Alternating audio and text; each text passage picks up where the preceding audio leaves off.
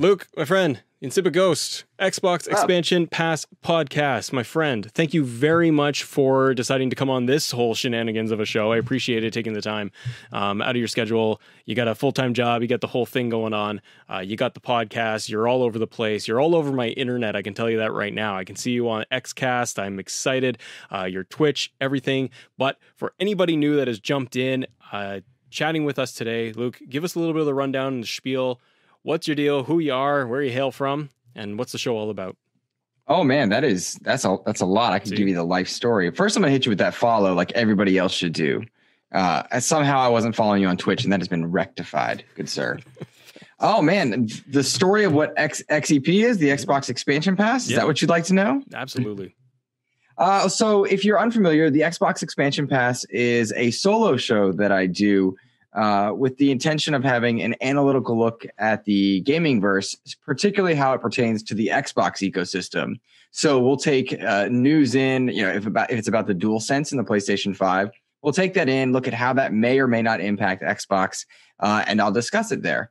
And then one of the goals of the show is to expand our knowledge of the gaming industry, and I do that by having guests on from all aspects, whether they are voice actors, whether they're producers at places like IGN or GameSpot, uh, people like Andrea Rene, maybe people like uh, Steven Spohn, who works at, at bringing uh, video games to people with with all levels of disabilities, right. Uh, top to bottom. He's definitely all over the news now, and he, he was on the show about a year ago. I just enjoy having people on to share their aspect of the gaming verse. And we also have on developers as well. I keep saying we, it's me, but I feel like it's a team effort, you know? I do the exact same thing and I've been like, "Hey, uh, we're doing this today. We did that," and people are like, "Oh, you got you got a team there." I'm like, mm, "It's very much just a solo act." Mm-hmm, mm-hmm, mm-hmm. So, True, what man. have you been? Um, as I personally, I've been a fan of your show, and it's. I was telling uh, people in chat that the way I stumbled upon your content was actually through Snowbike Mike because I was watching Mike's stream one time, and he was just like, "Hey, go check out Luke. Um, you were over on Mixer before." And mm-hmm. then when Mixer shut down, you actually migrated over to Twitch. And at that mm-hmm. time, you were just when I when I landed on your stream, uh, you had just been starting to come up. And I think even talking to you on your stream for the first few, you were like, "Yeah, I'm I'm a week after Mixer shut down." How was that mm-hmm. transition for you going from Mixer to now Twitch, and how things are now for you? Well, uh, it was a mixed bag because when Mixer went down, it, it, it threw a lot everything for a loop, right? It, it, threw everything that I had planned to do as far as content creation. I was enjoying Mixer. I genuinely think the technology of Mixer w- was far superior to Twitch. Mm-hmm. Not necessarily the infrastructure, but the technology behind it. Um, and I enjoyed the journey because I was streaming straight from my Xbox. So right. I was doing it on console, no PC. I was using a program called Lightstream, which is like a web based OS uh, or OBS, I should say, and you could do all your overlays through that.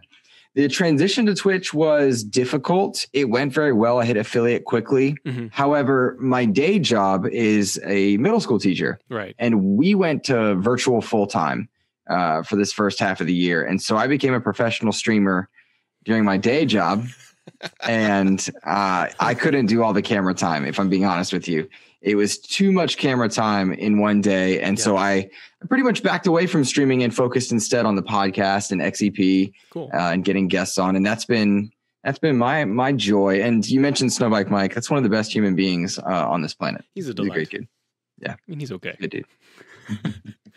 so I wanted to because I don't have a ton of time with you because you got a job. I also have job but mm. i'm and like you i've been i transitioned to working at home so mm-hmm. that's it's a big adjustment and knowing um, coincidentally i'm actually a family of teachers um and like the whole family other than me um but them and friends that are teachers as well knowing that you know they've had to switch gears completely here in toronto mm-hmm. where so many of them have switched to online learning with their classes and how much of a shift that is, not only for the students, because it's massive for just the way they have to learn, um, but the impact on teachers and how much they have to prep and change the way they do it. It is not as simple as just, okay, sure, I turned on Zoom and here we go, class. Right. Like, um, so I applaud you for taking that on because it is a massive, massive challenge from every for everybody. for for the parents, for the teachers, and for the students. It's huge. Um, so and like for my kids, they're they're tiny, tiny, but they're in school and they're physically going. Um, and some of them, their friends are staying home. They're doing online, and there's yeah, it's a real, real struggle. Um, Mm-hmm. What I did want to talk to you because I don't have a ton of time with you, uh, but what I wanted to talk to you was obviously Xbox is your bread and butter, and Xbox is where you live. Um, Mhm. your most recent episode was really talking about Xbox Phil Spencer's comments regarding uh, like tribalism within the gaming industry. I was wondering if you'd be willing to s- expand on that piece that you have from like your show from that episode. Um, Give me your thoughts and insights on what do you think Phil's really talking about, kind of the Cole's notes of it, and then what's your Mhm. perspective and opinion on that, on that idea of tribalism within the gaming industry, like console wars, the whole thing, and where we're at today. hmm There was a lot. Uh, there was a lot to take away. He was talking to The Verge uh, when he was doing the interview, and he had a lot of quotes come out about it. Uh, kind of the first one that stuck out to me in that was that they don't look at the entertainment business. Uh, they don't have a direct competitor. Let me rephrase that. Let me step back because I don't want to put words in his mouth by accident. His direct quote was We're in the entertainment business. The biggest competitor we have is apathy over the products and services and games that we build. And I interpreted that to to mean that while he recognizes that they have direct competitors per se in something like Sony and Nintendo, some traditional console war esque type discussions, uh, and even Stadia and Luna to a future extent. Rather, he meant that in an age where Xbox came in 3rd in Mhm. terms of console sales in the Xbox One generation, uh, they were extremely profitable, and their attach rate was through the the wazoo. Their subscription numbers went up. Their biggest combatant and their their biggest problem would be apathy on on the, the on the terms of the buyer, the consumer Right. if they were apathetic to the brand. And that was simply not true. And I find that to be particularly of note because, uh, by comparison to Sony, who is, I, I would suppose, their most one to one competitor at present, Yeah. they do not have the exclusive exclusives anywhere close to to one another in terms of quality or intended audience. A lot of single player games on the Sony side um, that are brilliant and well worth your time, and a lot of multiplayer focused stuff over on the Xbox side.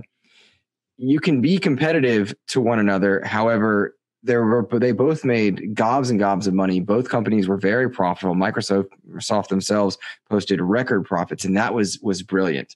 So I appreciated the apathetic part of his statement.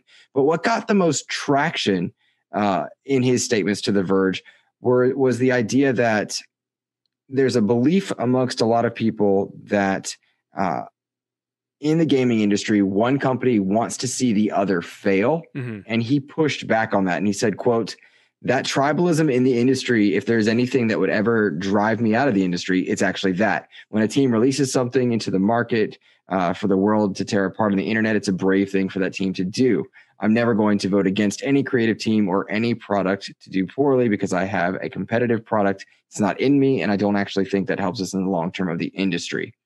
And uh, end quote. And I should say, I really took took to that because Phil Spencer uh, uh, is a very genuine person. I think to a lot of people. I had the, the opportunity to meet him in a fan capacity, and of course, in that moment, he's very PR prepped and Yeah. uh, w- was very kind. But more than that, I think while he's able to be very relatable, he's also a very good businessman. And it seems the philosophy he's taking is that rising tides lift all boats.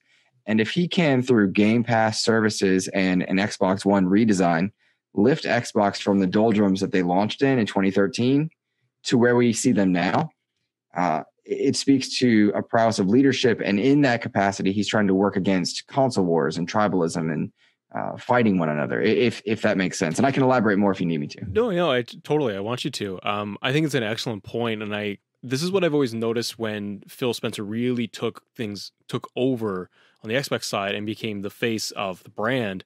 Um, coming from being somebody who was always Sony, um, I got a 360 very late, late into the generation. I was excited for the Xbox One because I'm like, okay, this is going to be my first real go at the new Xbox, and I remember like totally like it's yesterday where um, watching them on stage at E3, revealing that giant, giant VCR and talking NFL, Call of Duty, game or not even games, TV, but TV, TV, TV, TV, TV. and to see where Phil has gone, and it's going to be an interesting retrospective. And I'd actually like to see you do this um, on your show.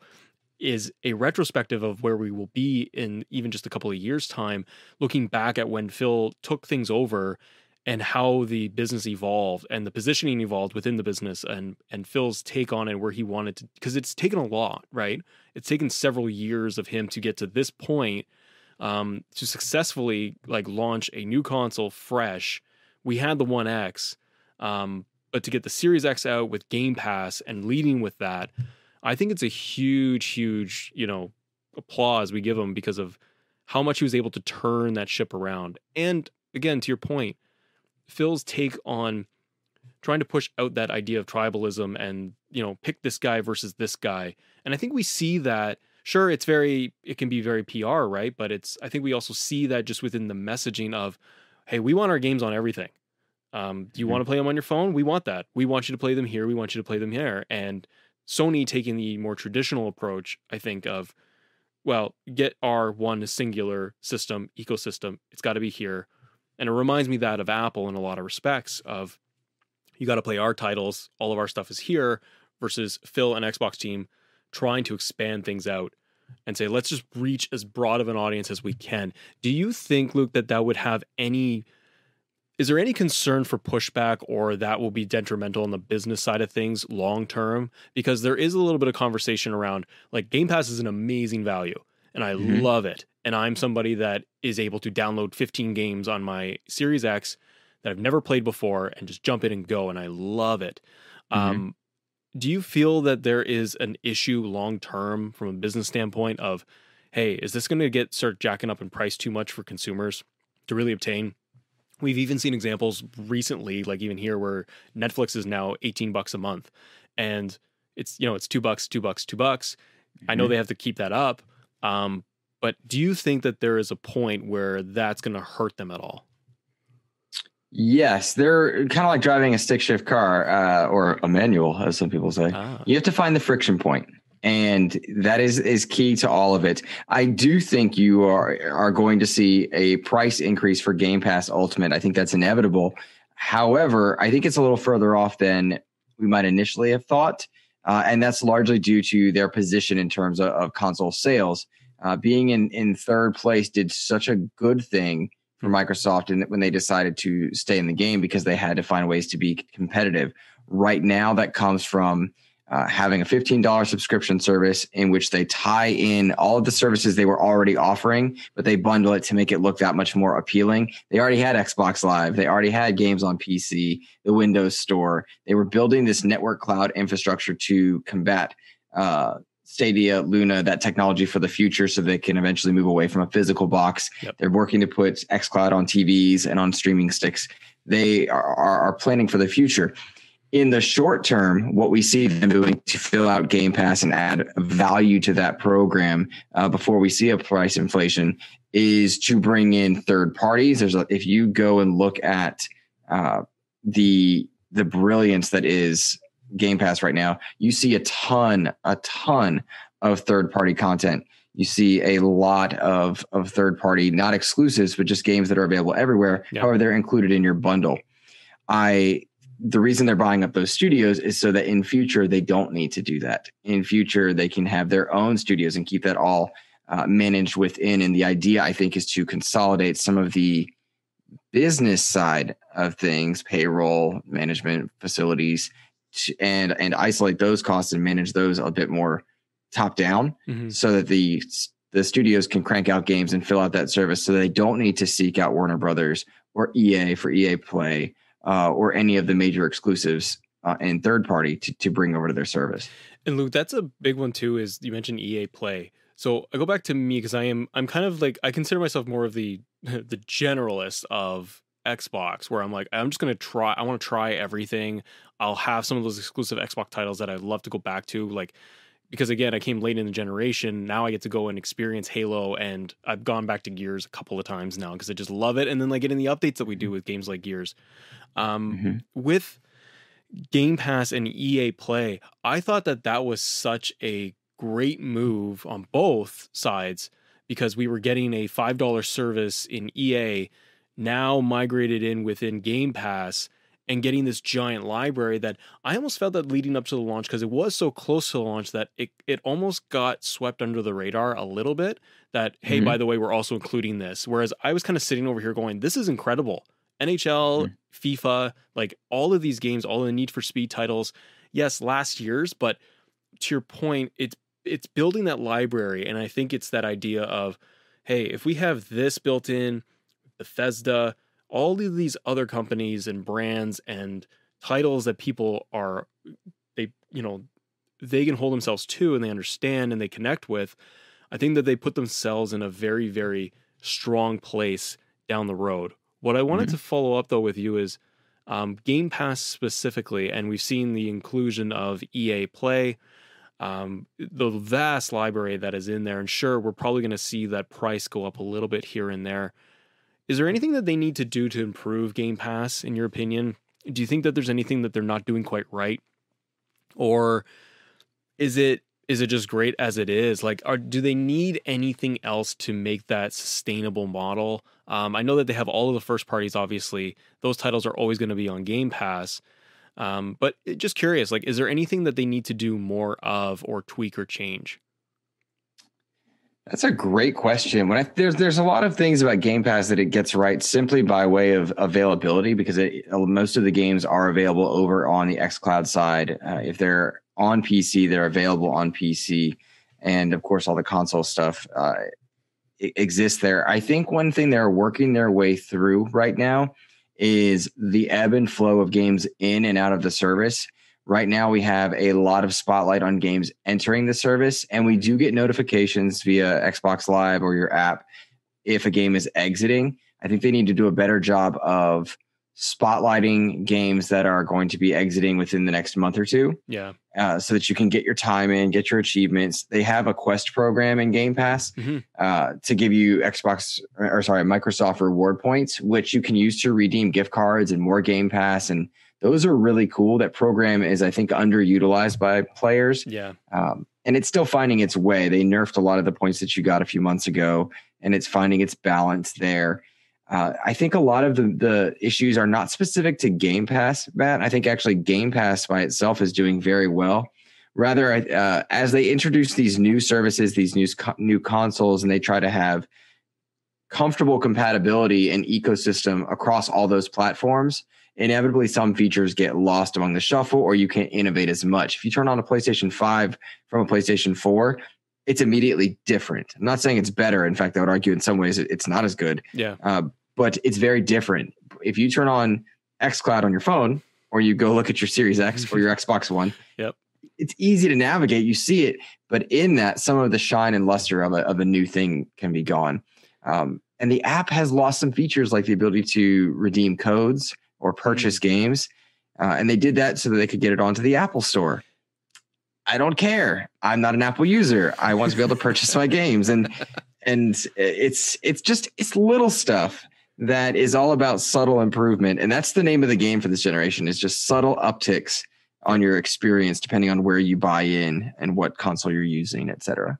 and so you mentioned the the, the quests so uh, that is something that and um games that are going to expire those are two things that you mentioned that i genuinely look at and i'm like i need i want those cleaned up and highlighted more i think the quest options within uh, xbox is a really really cool feature idea collecting points is it works for so many companies across different you know avenues entirely um, that can get it right.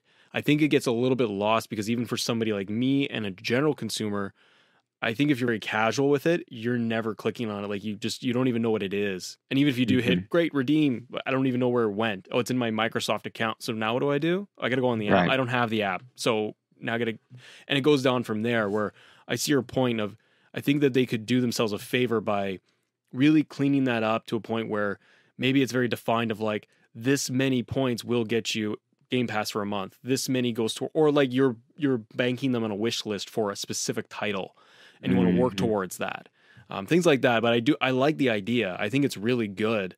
Um, and it differentiates them from the competition. I think it, it does something a little bit more unique.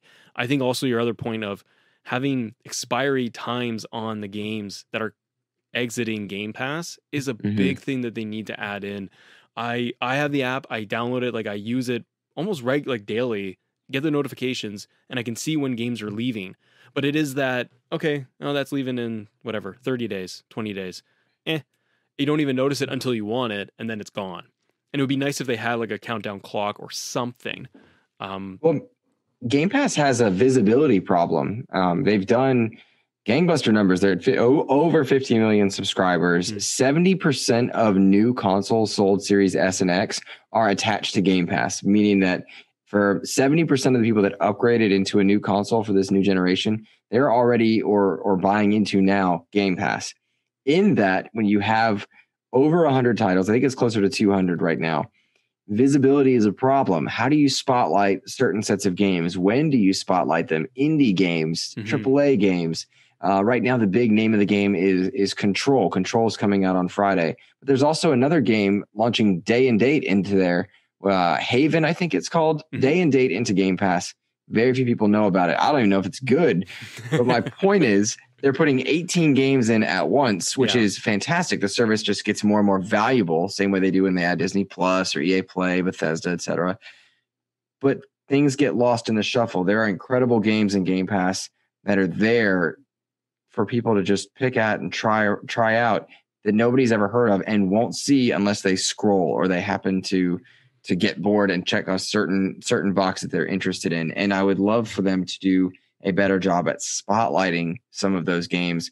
And it's the blockbuster problem. When you walk down the halls in Sure. Blockbuster way Yeah. back in the day, I, you get tunnel vision and you only see a certain type of cover or a certain type of genre, and you miss out on something that could be a gem right there for you. So it's a it's a genuine visibility problem that I don't have a great solution solution for suggesting other than to tie quests to specific games more so than they already do.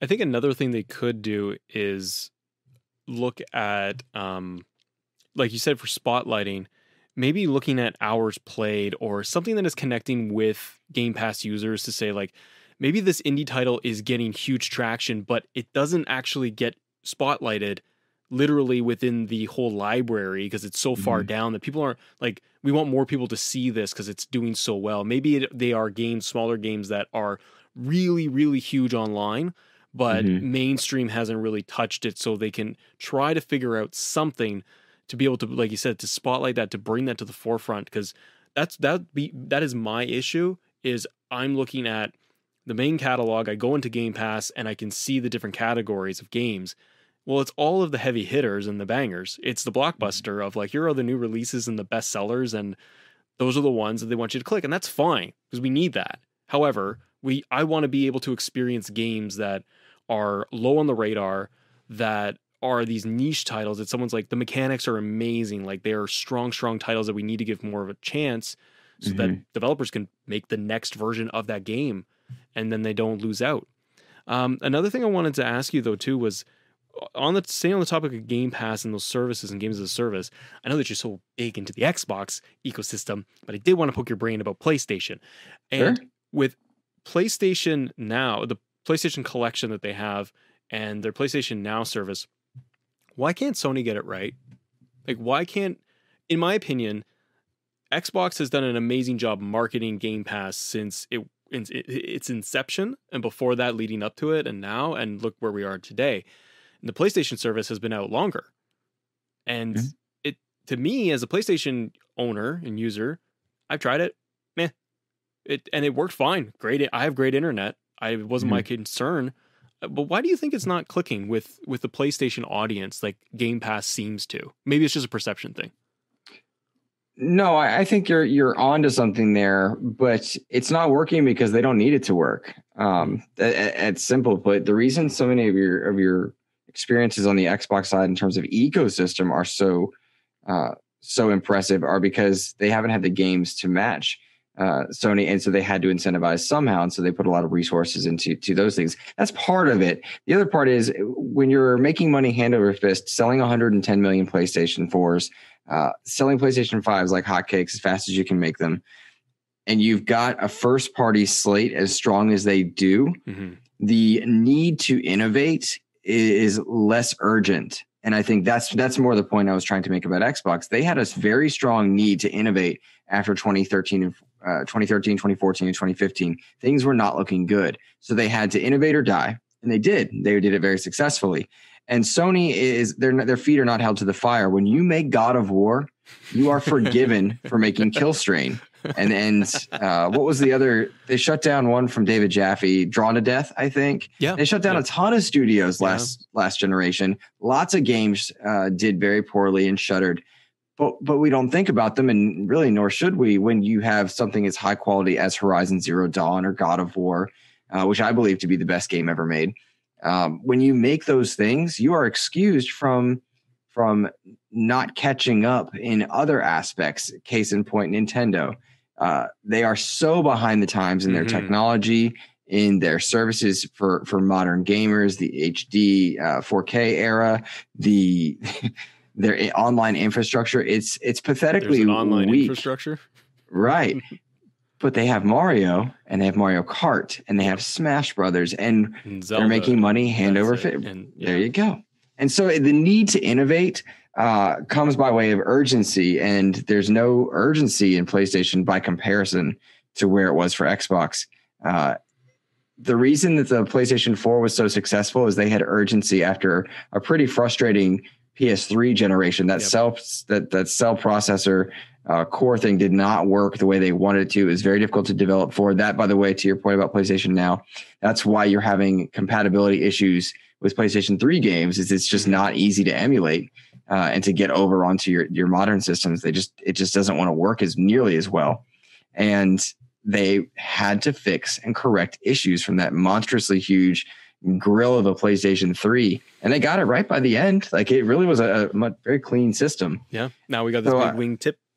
Yeah, Bad boy. phew, She's she's going out. She's she's feathering. that's out. a very she, She- isn't it? She is. Um, uh, she's a dandy. Mm, yeah, I'm picking up what you're putting down there. Uh, it's it's too big. It's too big of it. That PS5 is just monstrous. Oh, we could have gone big. Oh, I don't know, man. It's it's just rough. It's just rough. big girl. Um, yeah, I'm offended by how big the PlayStation 5 is. I mean, it's over there. I have one, and I'm I played Miles, and Miles is great. yeah. It's just it's too big. It is too big, and uh, it is a whole shelf in my entertainment console. It's no joke. Like the, and I have a fairly large unit, like for where all that stuff is supposed to go, and Mhm. it's its own shelf. And then my Xbox is tilted on the side, and it's just, it's just kind of tucked over there, just getting a little warm, and it was fine. You know, we, we talked a couple minutes ago about tribalism Mhm. and that console war esque, and I think what's been what, what that goes back to is the the unnecessary heat that people will take for offering criticism towards any of the brands that that are exist in our in our gaming verse, and I think that's really foolish when people tie their self worth to the one console they may be able to afford and chose to purchase. Yep. Um, finances finances and availability are a big reason why people do and don't have consoles. And when you're faced with either of those two things and that that stop you from being fortunate enough to get both, you have to choose what's best for you. And when we give anger or heat or attack people for picking one, I, I find that to be very childish and boring, and I, I have no interest in it. I run an Xbox show Mhm. by choice. I enjoy it. That's an ecosystem that I celebrate. Gears and Halo speak to me. Sea of Thieves speaks to me. I love State of Decay. Genuinely love those franchises. Yeah. But goodness gracious, Matt, Miles Morales, a joy. Uh, God of War, I genuinely think best game ever made. Yep. I did not enjoy The Last of Us 2, but it is in, a masterpiece of a game. That's an interesting Um, title too, Luke, because I I'm kind of with you. I, I played Last of Us Part Two, and I played it once, and I had a great experience, and I was done. And I looked at it almost like it was a it was a novel and it was a movie, and I, I watched it Mhm. and I was done. And I, I have no desire to go back Right. to that as a game that's going to be game of the year. But sorry, keep going. Well, no, I, and when you have opinions that are polar or or what people uh, too often refer to as hot takes and such, Mhm. uh, something like mine of not really liking Last of Us 2, and people have a go at you for what it is you enjoy and want to celebrate. I I have no interest in that argument. I will joke around with my friends in, in our parties and have and, and tease each other, but uh, African and Hometown in the chat right now. Those are two guys that I play Call of Duty and CFCs with all the time. We just played Gears earlier, but we play with one of our best friends, Joe, on his PlayStation, and that's awesome. Yeah, that's awesome, right? Like we're cross playing, and like what better feeling? And uh, you know, my, my buddy Kev always teases me because I love Crackdown 3. I love that game. Had so much fun with it. I, I, I really did. Um, but liking a game doesn't mean that you're speaking to its quality. You're saying it's fun for you. And why should we ever get truly like in seriously upset over enjoying yeah. something or somebody else enjoying something? That's the tribalism aspect. And when it becomes vicious and personal, uh, it really does does frustrate me. Feel it's a very interesting thing because people are passionate about their consoles, about the things they enjoy. But there are other things I've thought of this so many times too. I'm like, there's so many other things in the world, in our lives, in our daily lives that we enjoy, but we don't get as passionate or as loud as we do when it comes other than game consoles. It seems, and maybe it is just because we are all in like you and I are here, people on Twitch, people online. We're all in this mm-hmm. looking at this because we enjoy it. We enjoy the conversation. We enjoy playing games. Um, but I just feel like we don't get the same, we don't get riled up by other things that are going on outside of the bubble of gaming that we do. I don't see people get mad about cars this way. Now, I am not in the car industry. Maybe that there are, maybe there are just Reddit threads where people are destroying each other because you, you drove a Civic.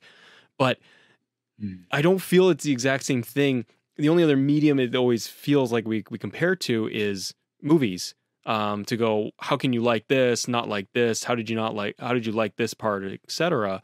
Um, and people get really, really passionate about that, and it's great. Like it's not a bad thing to be passionate about it, but it's it's perspective, right?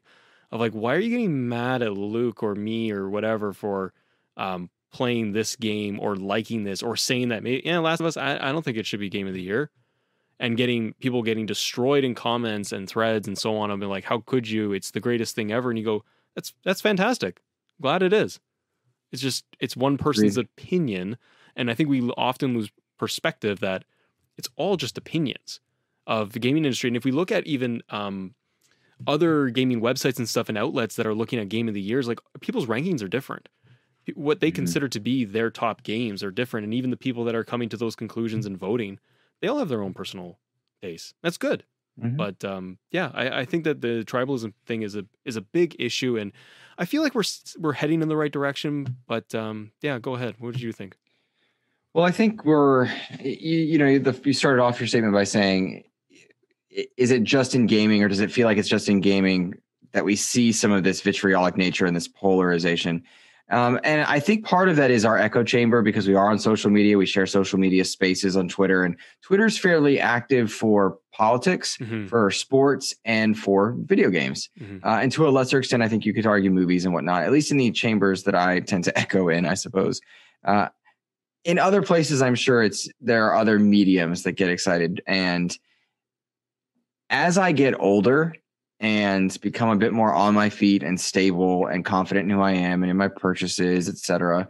I just have less and less interest in the need to justify what I spend my adult money on uh, for things. Those arguments started on, uh, we always say on the playground, right? Sega kid, Nintendo kid, uh, before the internet, before mm-hmm. people were making their own money and, and, their parents could only buy them one or whatnot. And over time, we grow out of that. Now that it's a mainstream entertainment piece,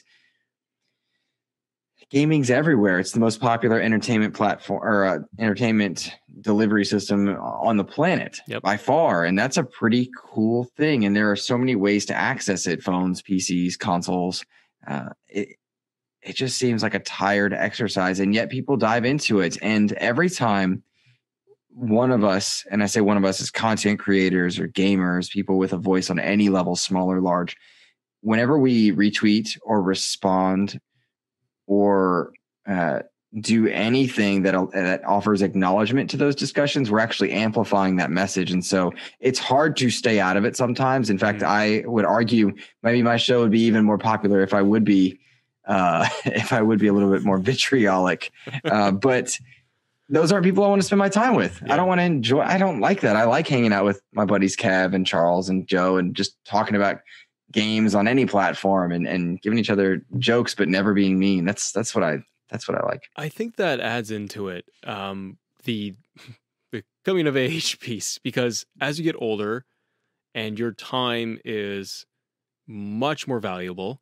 Um, I think you and I can both relate. I think a lot of people can of just like, okay, we have work and we have responsibilities and we have more work and we have maybe projects or side businesses or whatever that mm. we enjoy that we focus on and then we have our downtime and that's gaming or it's exercise it's whatever um, and your time is so much more limited and it's like you're a kid and you have no money so you have so much more time to voice sega versus nintendo right xbox versus sony and spend mm-hmm. time on the internet which every 13 year old has a phone i shouldn't say everybody but a lot of them have phones and so it's very very easy to jump online and get into these debates and i think as you just get older you kind of pull back a little bit more or at least it's healthy to to mm-hmm. keep that perspective of yeah, I just want to enjoy my stuff and hang out with my buddies and, and play Sea of Thieves right. and play Gears and right. go to bed and and yeah. and back out and I want to have a good time. And I think it, social media as itself, and that's a whole other conversation. But um, I think Twitter specifically is an interesting beast um, with seeing like documentaries and articles and everything about how all the content is messaging is curated and does get kind of geared towards your perspective, your view, and then your Google and everything else is is all kind mm-hmm. of molded into one to kind of reinforce your thinking, your beliefs, and so on. Um, I get way more stuff on gaming now, and everything else keeps popping up on my timeline that I keep engaging on, engaging on. Um, I think it does also play into like how, who, and what you surround yourself with. If you're mm-hmm. thinking of, if you're engaging with people that are more positive and wanting to hang out with that, I find that it tends to kind of all bubble together a little bit and then it sticks out even more. But if you are somebody that maybe is on more of the negative side that likes to reach out and go, this game sucks. I didn't like this. I hated this. I don't like this. I think that all of that then starts to echo even louder. Um, and it becomes a bigger, bigger problem.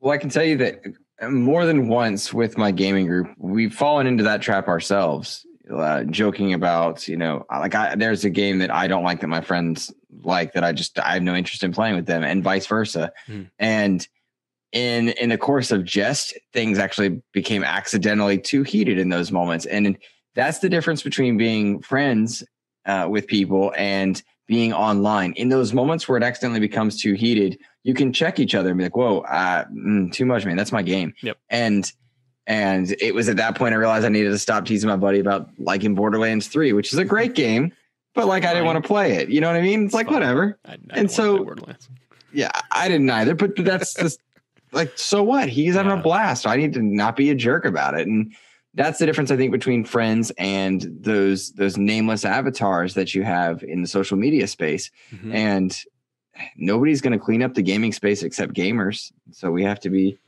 be so, careful with how we how we approach those discussions. So what needs to get cleaned up?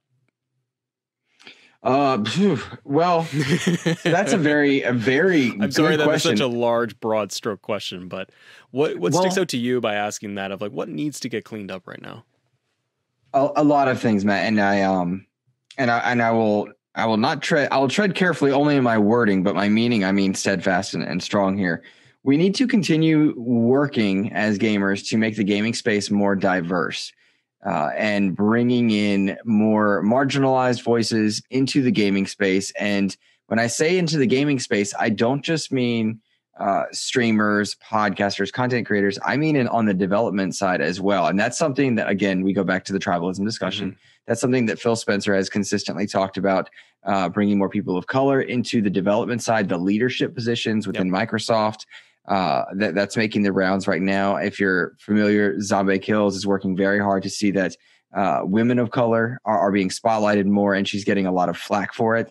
We need warriors in that space that are good representatives of the gaming community to to bring people together and rough through these continuously frustrating times and exposing the the silliness that many people portray. Yeah. And once we expose it and shine light on it, uh, it's very hard for darkness to, to to exist in a space where light's constantly being shined. And so We need to continue diversifying the gaming space, allowing people of all types, uh, of all gender persuasions, identities, purposes, whatever it is, they're they're they who they want to be. They need to see themselves in games, and we need to do our best to celebrate it with them as we're able within our adult lives. Um, you don't have to listen to every podcast that somebody puts out, mine included. You don't have to watch every episode of something. Yep. But amplifying the voices for positivity, the voices for change, for growth is important. And then, real talk, uh, I think it's important for us to reflect on who we are. There are words I used at 25 that I would never mm-hmm. touch now at 35. Yep. Um, and I used to when I was in 15 or 12, maybe I'd be like, "Oh, that's gay." I would say those things, Matt, and I can't even imagine saying it and thinking. And I never meant for it to be assaulting or hurtful. It was just 12 year old banter, but it was hurtful and it was wrong. And we have to be willing to reflect on ourselves and learn from it. And uh, that's how you. I think those are some ways that you work to to fix gaming, I guess, but report things, mm. note things, and then the onus is on those those caretakers of ecosystem, the people behind uh, Xbox Live, behind Twitter, behind PlayStation Network, managing those, the people behind Call of Duty and Fortnite, the people who are spending dollars to promote certain streamers and certain content creators, are they the message that you want to send? And that's that's such a big topic, man. And I, I I feel like I'm hitting all these different aspects, but no, I'm with you. I think that it's it, it's a great point of needing more representation, not only in the video games themselves, um, but the people behind the scenes and getting them more prominently showcased on bigger platforms, on bigger stages. Um, and to your point, getting them to actually be recognized within games and and let, allowing characters to be more relatable within games. Miles Morales, I felt like was a really great example of this. Um, I absolutely love that game, and you can talk about um, you know length of the game or story beats and so on. That's one piece. What I I loved how diverse that game was, mm-hmm. and mm-hmm. How much emphasis they put on it, but didn't do it in a way that felt like you were trying to push an agenda of any kind or trying to mm-hmm. single out any different thing. For example, Black Lives Matter on mm-hmm. banners, on t-shirt, like within the game itself. Um, you characters had, who don't who are deaf. Yeah, like I loved mm-hmm. that, and that was a great example. Character was was it Haley? Mm-hmm. Yeah. yeah. So I love that because, and I said this on one of my episodes too, but like I love that piece within the game because it wasn't obvious. It wasn't trying to focus on that aspect. It was a relationship that Miles had within his community, and they just talked. And it wasn't at all like, oh, you you are doing sign language. Hey, I know sign language too, or I'm going to learn sign language as a side mission, or anything trivial like that. It was baked into the the whole game and the universe itself and that I think that a lot of developers can take good cues of that piece of storytelling not mm-hmm. having to say we need to have a a um, biracial character or a gay character or whatever to mm-hmm. have them as a focal point because then I think you do end up with the risk of the backlash of like well why are you doing it this way um, seeing more and more female characters taking yeah, lead roles I think is really really awesome. Um, and i think it's getting games to a point and the industry to a point where we're not having to um, people aren't aren't shying away from that or feeling like that's an issue like oh why is there mm-hmm. a woman playing this role? I think now more than ever people are into it.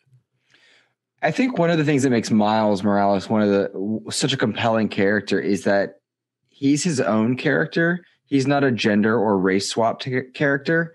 He, he didn't exist as Peter Parker before and they made Peter Parker black or biracial or anything of that nature. Right. He's his own character. And I think that speaks all the more to the credibility of uh, who he is and, and, the power of influence, I mean, that he can have over people, young people uh, in the real world to be inspired by him. And I think that's the the big thing about Miles that stands out to me. He's not a gender swap character or a race mm-hmm. swapped character he's his own character. And that is to me so exciting to see and hear.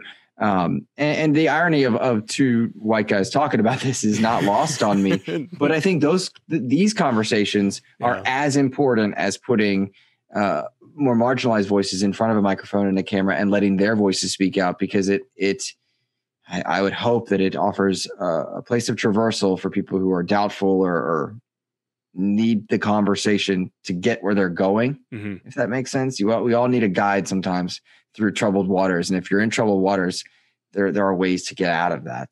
Um, I'm yeah, that's that's what a big topic. Where Xbox is cool. Xbox I like this bigger topic. It's yeah, more important. I do too. I actually like that, and I think that'll be actually probably our next one that we do if we can do another one together. Um, Dude, I'm coming back. You, I hope so. I hope so too. um, Luke, I know you don't have a lot of time, so I did want to be able to wrap up with you. Uh, let us know what are your top three games that you are Hmm, give me one that you're playing right now that you're really into, and give me another two that you are looking forward to either by the end of the year or going into 2021. Oh goodness gracious! Um, right now, all right, this is a big topic too. Uh, I'm playing Immortals right now. Okay, and uh, I'm really liking where I'm at with it at the moment. There's there's some control scheme issues I have with it, but I'm liking it. It's very light-hearted, mm-hmm. which really helps because the other anticipated game that everyone seems to have on their list is Cyberpunk 2077. Yep. And I have no real affinity for cyberpunk aesthetic or steampunk aesthetic. Yep. And that world looks very dark, and the game seems very intimidating to me. Same. Uh, because of its va- you know, it's huge. Just how I mean, Witcher Three was so incredible, but but it was huge, huge right? It's a big yeah. undertaking. So I'm liking the casual uh, exciting but chill version that, that Immortals offers. I think people are really going to like that if they go to it for the right reasons. It has the unfortunate fate of Ubisoft putting it out after two more open world games that they released yes. next to Cyberpunk. It's it's very frustrating there, but I'm enjoying that game. I'm looking forward to Cyberpunk. Uh, in the new year, there's a lot that I'm looking forward to. Uh, Halo Infinite seems to be the one that uh, I often talk about because I plan to be playing it right now, and I have my room adorned with so many Halo things. um, but the other big one is Gotham Knights. Oh Man, yeah, okay, yes, that's I, off my radar. But yeah, well, it's fallen off because everything we had new consoles and we had delays and. But uh, I, my favorite game of this past generation, and Matt, I have a few minutes if you're willing, but I, um, I will stick around for a little bit longer if you're willing to let me. Yes, um, my favorite game of this generation was Arkham Knight. That doesn't mean I think it's the best one or anything else, but I had the most fun. I just yep. love Arkham Knight. How many times have you replayed that? At least three. Thank you. Um, on PlayStation 4, I think I platinumed it on PlayStation. No, I, I did. I, the DLCs kind of throw it off because yeah. I'm more than one cated on Xbox. Uh, I've replayed through the Arkham collection on both PS4 and Xbox. I, of course, did it on 360 and PS3. I recently bought a 360 uh, so that I could play the arcade version of Ar- uh, Blackgate. Wow. Uh, yeah. Yeah, that's not good. No. Um, that's a but I, but I really like the Arkham games a lot, and I just I love that that verse. I, I've never read all the comics for Arkham and, and Batman too, but uh, yeah, I'm really excited for Gotham Knights and and what they're going to do with those characters there, and uh, I'm very worried about Suicide Squad. Oh yeah, I really am. I Avengers really... really... just put a taste in my mouth for for games and service hero games. Yeah, I, I, I, think I don't know. I'm hopeful. I have to be hopeful, but I I am I'm looking forward to Gotham Knights because I hope that that game is what uh, the Arkham series was doing with their co-op elements, where they'd have Robin jump in and you would tag team certain scenarios with yeah. Batman, and you weren't actually co-oping the whole thing, but you could just do some finishers together um, maybe being able to have those story arcs where it is going to be, you know, one, two, three. I'd be totally into that for like a 40 hour experience with these characters. And the risk is that not focused on Batman, that he'll be in the story, but not as the main character. I think that having that full supporting cast is yeah. is a great way to kind of get around that of people being like, oh, so it's not Batman. So what is it? But Rocksteady has done an amazing job over the course of what now 10 years plus with the mm-hmm. Arkham series to get them where they mm-hmm. are that people trust trust that and and trust those games and trust you know what what can be done with a game like um like that so I'm hopeful we'll I'm, it's funny I don't, I don't know how you feel about uh, uh Marvel's Avengers right now mm-hmm. particularly in the wake of Fortnite getting so much but uh, my buddy Kevin and I often talk about um Avengers and we argue with with our buddies about whether or not it was a good game, a bad game, okay.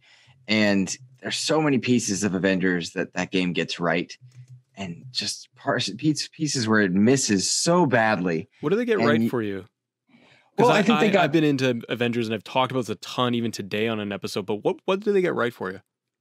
they, I think they nailed their single player campaign Yep. uh, narrative. Mhm. That was a really, I mean, I could not have cared less about Kamala Khan. Um, and I don't like stretchy powers. And I, I think Mr. Fantastic's silly, and I never really enjoyed I'm that. But, but, it, but she was a great and compelling character, and I really thought their first, their their single player narrative was great.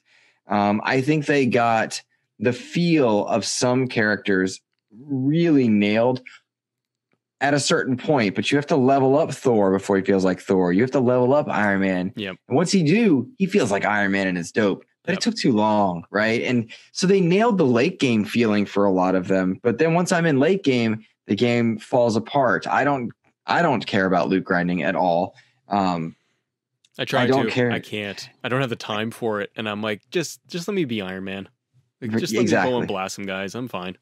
and that's my my live service game of choice is see if these because there's Mhm. it's equal progression. Like you, you nobody's ever more powerful than you, Hmm. um, which which is you know good and bad. Uh, but my buddy Kevin and I often talk about like we're looking forward to uh, Wakanda and Black Panther when he releases. We're hopeful that uh, that game can be salvaged because there are elements of it that I like. I liked being an Avenger with my buddies. That was fun. The robots, sick of them. The enemies, all two of them, they were cool. And the two bosses. Fighting the abomination again. Oh, and a tank. 25th time. Yeah, There's it's- Taskmaster. It's fine. Oh yeah, yeah. So it's, it's it's such a frustrating game because it's like, how could you put so many resources into building this great thing and not know? And how do you not have this? I talked about this today, but like, um, with Fortnite having Galactus and the the the marketing strategy behind Fortnite is it's astounding to me that Marvel's Avengers doesn't. It's Aven- it's Marvel, Right. and their movies are amazing and billion dollar blockbusters, and they have that property. And Fortnite puts Marvel characters out and Mandalore and Galactus, and people are losing their minds over it. And it's just a quick little playthrough, and then now you're into this, and you got Mandalorian and Baby Yoda running around and Fortnite, and it's a skin, and but people love it, and Mhm. I think it's just so. It's kudos to Fortnite for doing such an amazing job of marketing their game, marketing these characters in a way that is appealing to such a broad audience. Where I'm looking at Marvel's Avengers, going like, why? Why don't you have Doctor Doom in your game as a DLC boss fight? Like anything, give me something. And to lead with Kate Bishop DLC coming up in six days, right before Cyberpunk. Mm-hmm. It's like, okay, they're doing comic book style progression for the story arcs, like for the DLC coming out for for Marvel's Avengers. I like that. And I'm hopeful that it's good and it's supposed to have a good, you know, thread, story thread throughout, but I'm like, how come Fortnite can get this so right and Avengers is is missed the mark with that property? It's very strange because when you look at a lot the Marvel games released, you had Ultimate Alliance 3, which had everybody from all Yeah. teams, all brands of Marvel. Spider-Man was in there, X-Men, uh, the Avengers, of course, were there. All, all the villains from the various, you know, the, the rogue galleries for each character. And Fortnite has a number of different characters. Uh, Batman's in Fortnite. Then you have all the Marvels, Avengers, X Men. Spider uh, Spider Man is only weeks away at this point. We're seeing Kratos and PlayStation invested two hundred and fifty million dollars in. So I think you'll see Spider Man there. And I have to wonder when it comes to Marvel's Avengers, I wonder where the bump in the road was because we see these characters in other places. Why not this one? What was it? Was it Square Enix? Was it Mm. uh, the inability to spend money in certain places? Was it a matter of caretaking? Were they trying to work out Spider-Man and, and exclusivity rights and narratives? Were they trying to figure out uh, if they wanted merged universe with Insomniac's games? What was it they were trying to figure out that kept them from doing what they wanted to do? And I don't know what it could have been. Uh, but the the enemy variety, the fact that it's all robots and clones, suggests to me there was some hiccup from some executive that didn't want the Avengers beating up some sort of of, of real life element uh, Yeah. in some way. But I, it, it really frustrates me. It really does because Spider Man is exclusive to the PlayStation ecosystem. Yeah. Okay. Very frustrated when that announcement came out. Less than 3 million people bought the game across all platforms. Yep. Hmm, now you have a problem. 95%, 97% of your audience to date. Right. Spider Man will bring back some people. And they're talking, and they, they mentioned in the last, I think, War Table, they call it, that crossplay is coming.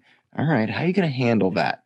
What are you going to do with Yeah, that? you're going to it- gray is- out Spider Man on Xbox? Is Miles allowed to be on all platforms, but Peter isn't? Because that's a loophole. Yeah, Okay. Yeah. You know, like wh- how do you find a way to do that? And then what's the point of bringing in Spider Man? Are you bringing in his rogues with him? Because then you got something on there. Kingpin's uh, assembling with Green Goblin and uh, Venom's there. I don't know.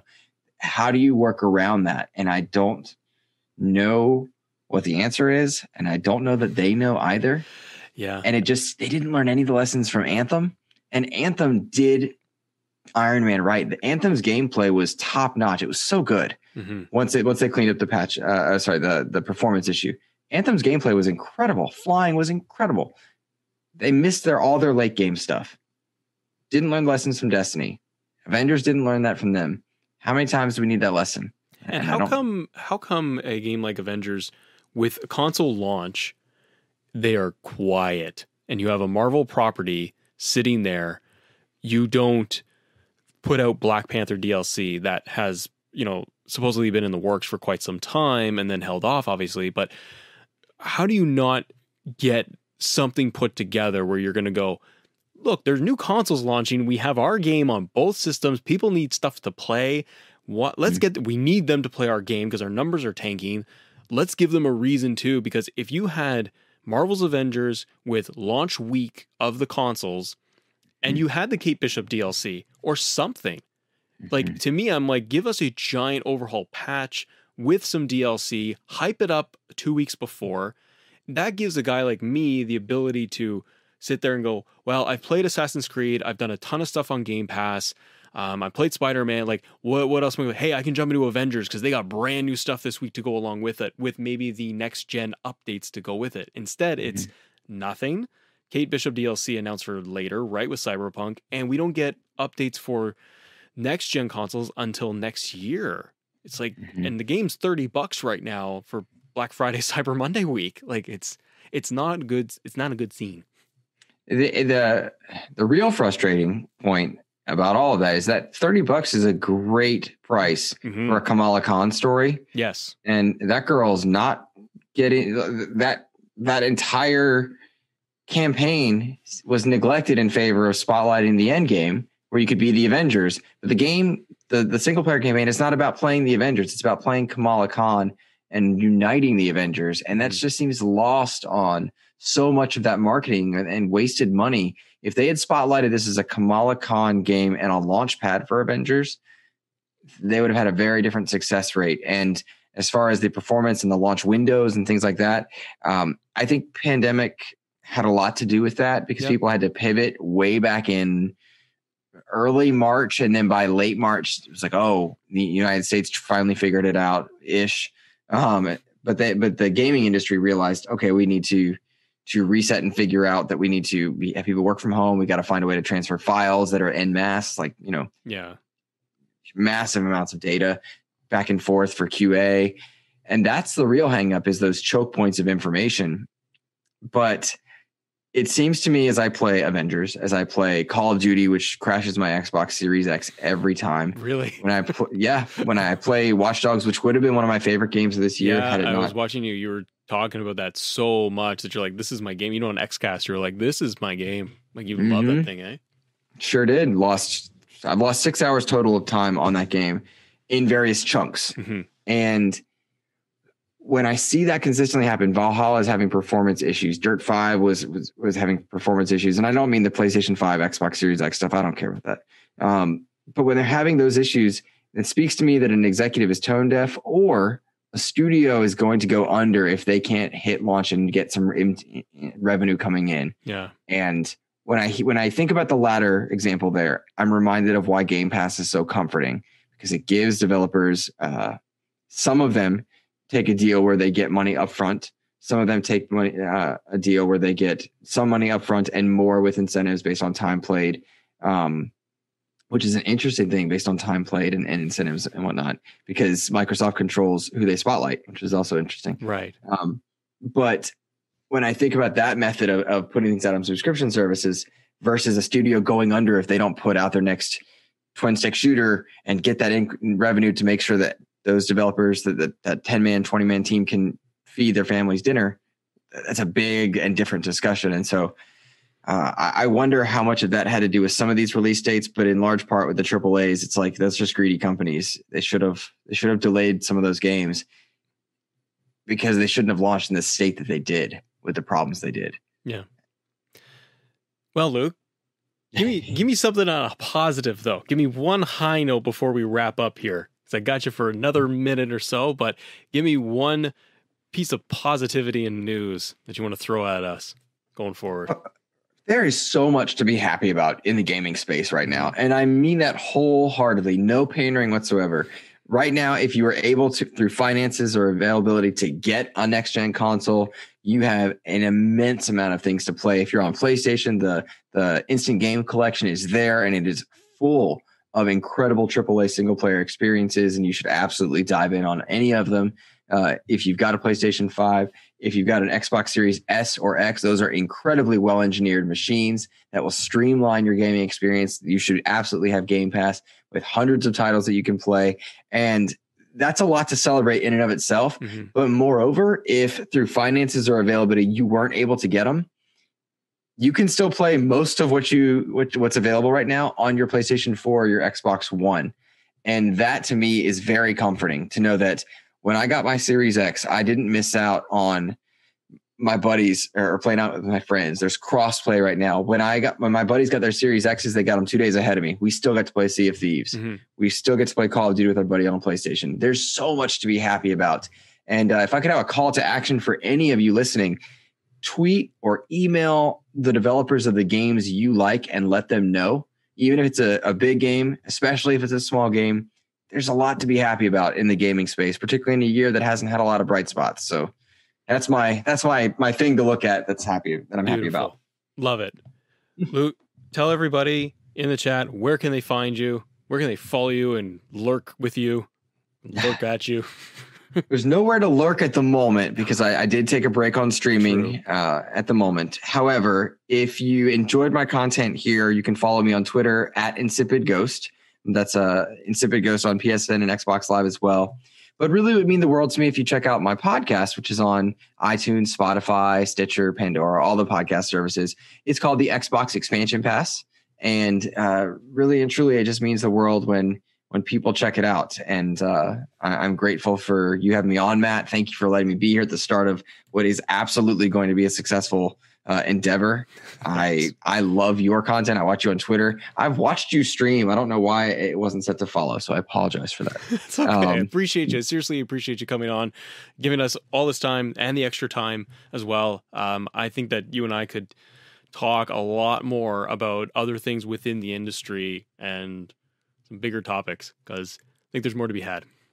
Well, please have me back, and I, and I know a few uh, new streamers as well who uh, would probably be great guests as well. It's great. it's the gaming community is amazing, and sure. so many great voices to celebrate. Luke, thank you so much for being on the show. I really, yeah. really appreciate it. I am excited to have you back. Um, thank you very much for all of your time, and uh, we will chat again soon. Thanks, buddy. Thanks. Take care. I sincerely thank all of you guys for taking the time to watch, to hang out, to grab a beer, to grab a coffee, maybe a muffin or some sort of Danish, and to be able to hang out with me and Luke today. Next week, we have Asa from Borderline Entertainment joining us on Monday's show. And I'm really, really looking forward to that because I'm going to be working out some ideas with Asa to be able to talk about. It might be games, it might not be. I haven't really decided.